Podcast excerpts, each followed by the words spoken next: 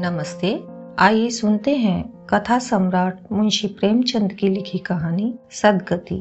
दुखी चमार द्वार पर झाड़ू लगा रहा था और उसकी पत्नी झुरिया घर को गोबर से लीप रही थी। दोनों अपने अपने काम से फुर्सत पा चुके तो चमारिन ने कहा तो जाके पंडित बाबा से कह आओ ना, ऐसा न हो कि कहीं चले जाएँ दुखी। हाँ जाता हूँ, लेकिन यह तो सोच, बैठेंगे किस चीज़ पर? झुरिया कहीं से खटिया न मिल जाएगी, ठकुराने से मांग लाना। दुखी, तू तो कभी कभी ऐसी बात कह देती है कि देह जल जाती है। ठकुराने वाले मुझे खटिया देंगे? आग तक तो घर से निकलती नहीं, खटिया देंगे। कह थाने में जाकर एक लोटा पानी मांगू तो न मिली। भला खटिया कौन देगा? हमारे उपले सैठे भूसा लकड़ी थोड़े ही हैं कि जो चाहे उठा ले जाए। ला अपनी खटोली धोकर रख दें गर्मी के तो दिन हैं, उनके आते आते सूख जाएगी। झुरिया, वह हमारी खटोली पर बैठेंगे नहीं। देखते नहीं कितने नेम धर्म से रहते हैं। दुखी ने जरा चिंतित होकर कहा हाँ यह बात तो है। महुए के पत्ते तोड़कर एक पत्तल बना लूँ तो ठीक हो जाए। पत्तल में बड़े बड़े आदमी खाते हैं। वह पवित्र है। ला तो डंडा, पत्ते तोड़ लूँ। झुरिया, पत्तल मैं बना लूँगी, तुम जाओ। लेकिन हाँ उन्हें सीधा भी तो देना होगा, अपनी थाली में रख दूँ? दुखी कहीं ऐसा गजब न करना, नहीं तो सीधा भी जाए और थाली भी फूटे। बाबा थाली उठाकर पटक देंगे। उनको बड़ी जल्दी किरोध चढ़ाता है। किरोध में पंडिताइन तक को छोड़ते नहीं। लड़के को ऐसा पीटा कि आज तक टूटा हाथ लिए फिरता है। पत्तल में सीधा भी देना। हाँ मुदा तू छूना मत। झूरी गोंड की लड़की को लेकर साह की दुकान से सब चीज़ें ले आना। सीधा भरपूर हो। शेर भर आटा, आधा शेर चावल, पाव भर दाल, आध पाव घी, नून, हल्दी और पत्तल में एक किनारे चार आने पैसे रख देना। गोंड की लड़की न मिले तो भुर्जिन के हाथ पैर जोड़ लेना। तू कुछ मत छूना, नहीं तो गजब हो जाए। इन बातों को ताकीद करके दुखी ने लकड़ी उठाई और घास का एक बड़ा सा गट्ठा लेकर पंडित जी से अर्ज़ करने चला। खाली हाथ बाबा जी की सेवा में कैसे जाता? नज़र आने के लिए उसके पास घास की सिवाय और क्या था? उसे खाली हाथ देखकर तो बाबा दूर ही से दुत्कारती। पंडित खासीराम ईश्वर के परम भक्त थे। नींद खुलते ही ईश उपासन में लग जाते। मुँह हाथ धोते, आठ बजते। तब असली पूजा शुरू होती। जिसका पहला भाग भंग की तैयारी था। उसके बाद आध घंटे तक चंदन रगड़ते, फिर आईने के सामने एक तिनके से माथे पर तिलक लगाते। चंदन की दो रेखाओं के बीच में लाल रोली की बिंदी होती थी। फिर छाती पर, बाहों पर चंदन की गोल गोल मुद्रिकाएँ बनाते। फिर ठाकुर जी की मूर्ति निकालकर उसे नहलाते, चंदन लगाते, फूल चढ़ाते, आरती करते, घंटे बजाते। दस बजते बजते वह पूजन से उठते और भंग छान कर बाहर आते। तब तक तो दो चार जजमान द्वार पर आ जाते। ईशोपासन का तत्काल फल मिल जाता। यही उनकी खेती थी। आज वह पूजन ग्रह से निकले तो देखा दुखी चमार घास का एक गट्ठा लिए बैठा है। दुखी उन्हें देखते ही उठ खड़ा हुआ और उन्हें साष्टांग दंडवत करके हाथ बांधकर खड़ा हुआ। वह तेजस्वी मूर्ति देखकर उसका हृदय श्रद्धा से परिपूर्ण हो गया। इतनी दिव्य मूर्ति थी। छोटा सा गोल मटोल आदमी, चिकना सिर, फूले गाल, ब्रह्म तेज से प्रदीप्त आँखें, रोली और चंदन देवताओं की प्रतिभा प्रदान कर रही थी। दुखी को लेकर श्री मुख से बोले आज कैसे चला रे दुखिया? दुखी ने सिर झुकाकर कहा, बिटिया की सगाई कर रहा हूँ महाराज। कुछ साइत सगुन विचारना है, कब मर्ज़ी होगी? घासी, आज मुझे छुट्टी नहीं। हाँ साँझ तक आ जाऊँगा। दुखी, नहीं महाराज, जल्दी मर्ज़ी हो जाए। सब सामान ठीक कर आया हूँ। यह घास कहाँ रख दूँ? घासी इसे गाय के सामने डाल दे और जरा झाड़ू लेकर द्वार तो साफ़ कर दे। यह बैठक भी कई दिन से लीपी नहीं गई। उसे भी गोबर से लीप दे। तब तक मैं भोजन कर लूँ, फिर जरा आराम करके चलूँगा। हाँ यह लकड़ी भी चीर देना। खलिहान में चार खांची भूसा पड़ा है, उसे भी उठा लाना और भूसौल में रख देना। दुखी फ़ौरन हुक्म की तालीम करने लगा। द्वार पर झाड़ू लगाई, बैठक को गोबर से लीपा तब तक बारह बज गए। पंडित जी भोजन करने चले गए। दुखी ने सुबह से कुछ नहीं खाया था। उसे भी ज़ोर की भूख लगी। पर वहाँ खाने को क्या धरा था? घर यहाँ से मील भर था। वहाँ खाने चला जाए तो पंडित जी बिगड़ जाएँ। बेचारे ने भूख दबाई और लकड़ी फाड़ने लगा। लकड़ी की मोटी सी गांठ थी, जिस पर पहले कितने ही भक्तों ने अपना ज़ोर आजमा लिया था। वह उसी दम खम के साथ लोहे से लोहा लेने के लिए तैयार थी। दुखी घास छीलकर बाज़ार ले जाता था। लकड़ी चीरने का उसे अभ्यास न था। घास उसके खुरपे के सामने सिर झुका देती थी। यहाँ कस कस कर कुलाड़ी का भरपूर हाथ लगाता पर उस गांठ पर निशान तक न पड़ता था। कुल्हाड़ी उलट उलट जाती। पसीने में तर था हाफता था थक कर बैठ जाता। फिर उठता था आँखों तले अंधेरा हो रहा था। तितलियाँ उड़ रही थीं, फिर भी अपना काम किए जाता था। सिर में चक्कर आ रहे थे। अगर एक चिलम तंबाकू पीने को मिल जाती तो शायद कुछ ताकत आती। उसने सोचा, यहाँ चिलम और तंबाकू कहाँ मिलेगी? ब्राह्मणों का पूरा है। ब्राह्मण लोग हम नीच जातों की तरह तंबाकू थोड़े ही पीते हैं। सहसा उसे याद आया कि गाँव में एक गौण रहता है। उसके यहाँ ज़रूर चिलम तंबाकू होगी।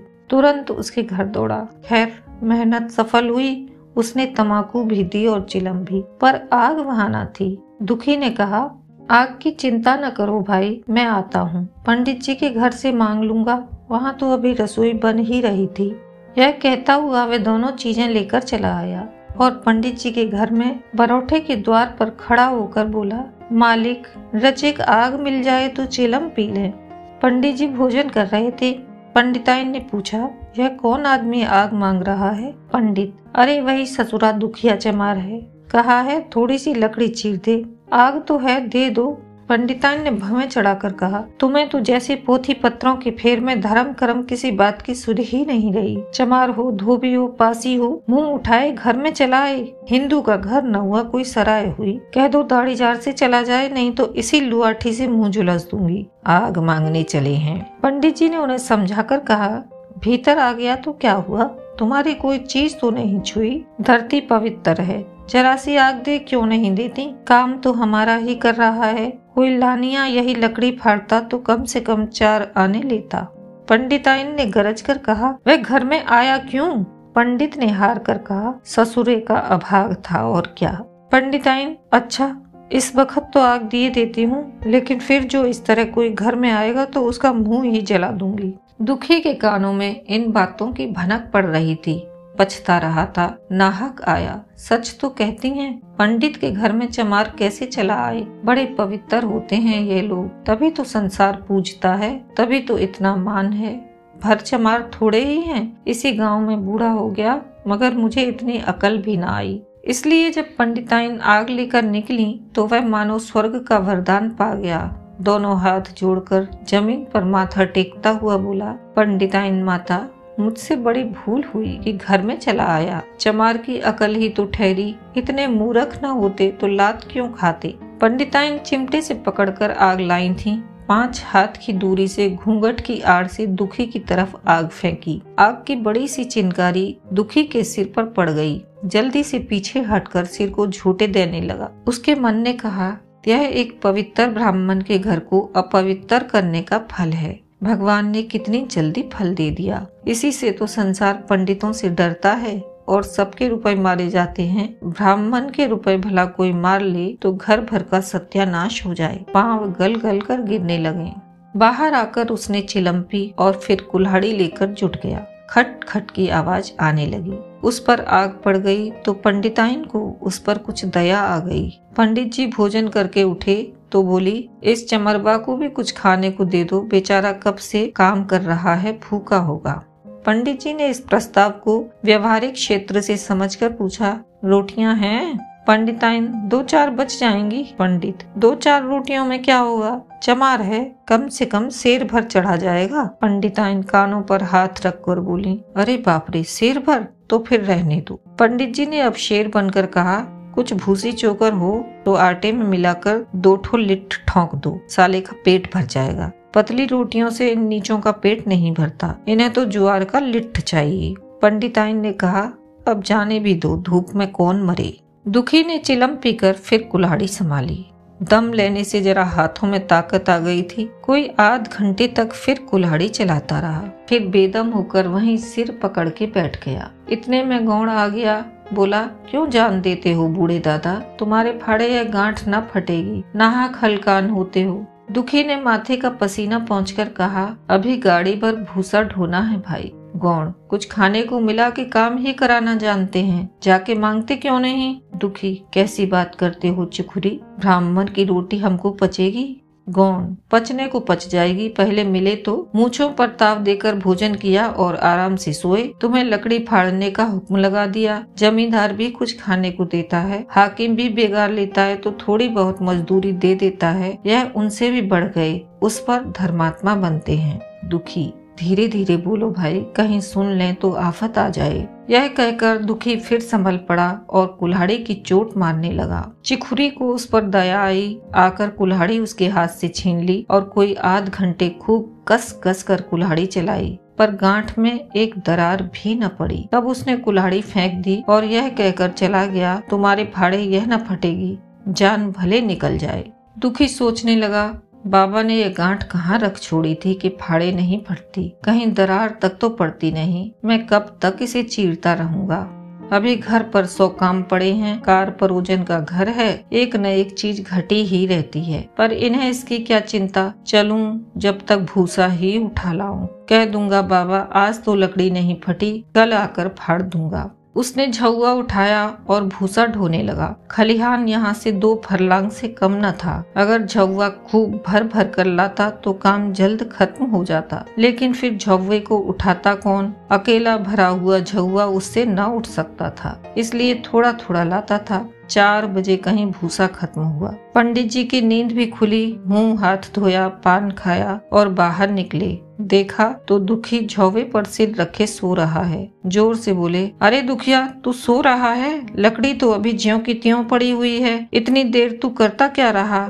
मुट्ठी भर भूसा ढोने में संझा कर दी, उस पर सो रहा है। उठा ले कुल्हाड़ी और लकड़ी फाड़ डाल। तुझसे जरा सी लकड़ी नहीं फटती, फिर शायद भी बैसी निकलेगी। मुझे दोष मत देना। इसी से कहा है कि नीच के घर में खाने को हुआ और उसकी आँख बदली। दुखी ने फिर कुल्हाड़ी उठाई। जो बातें पहले से सोच रखी थी, वह सब भूल गई पेट पीठ में धसा जाता था। आज सवेरे जलपान तक न किया था। अवकाश ही न मिला। उठना भी पहाड़ मालूम होता था। जी डूबा जाता था, पर दिल को समझाकर उठा। पंडित हैं, कहीं शायद ठीक न विचारे तो फिर सत्यानाश ही हो जाए। तभी तो संसार में इतना मान है, शायद ही का तो सब खेल है। जिसे चाहे बिगाड़ दें।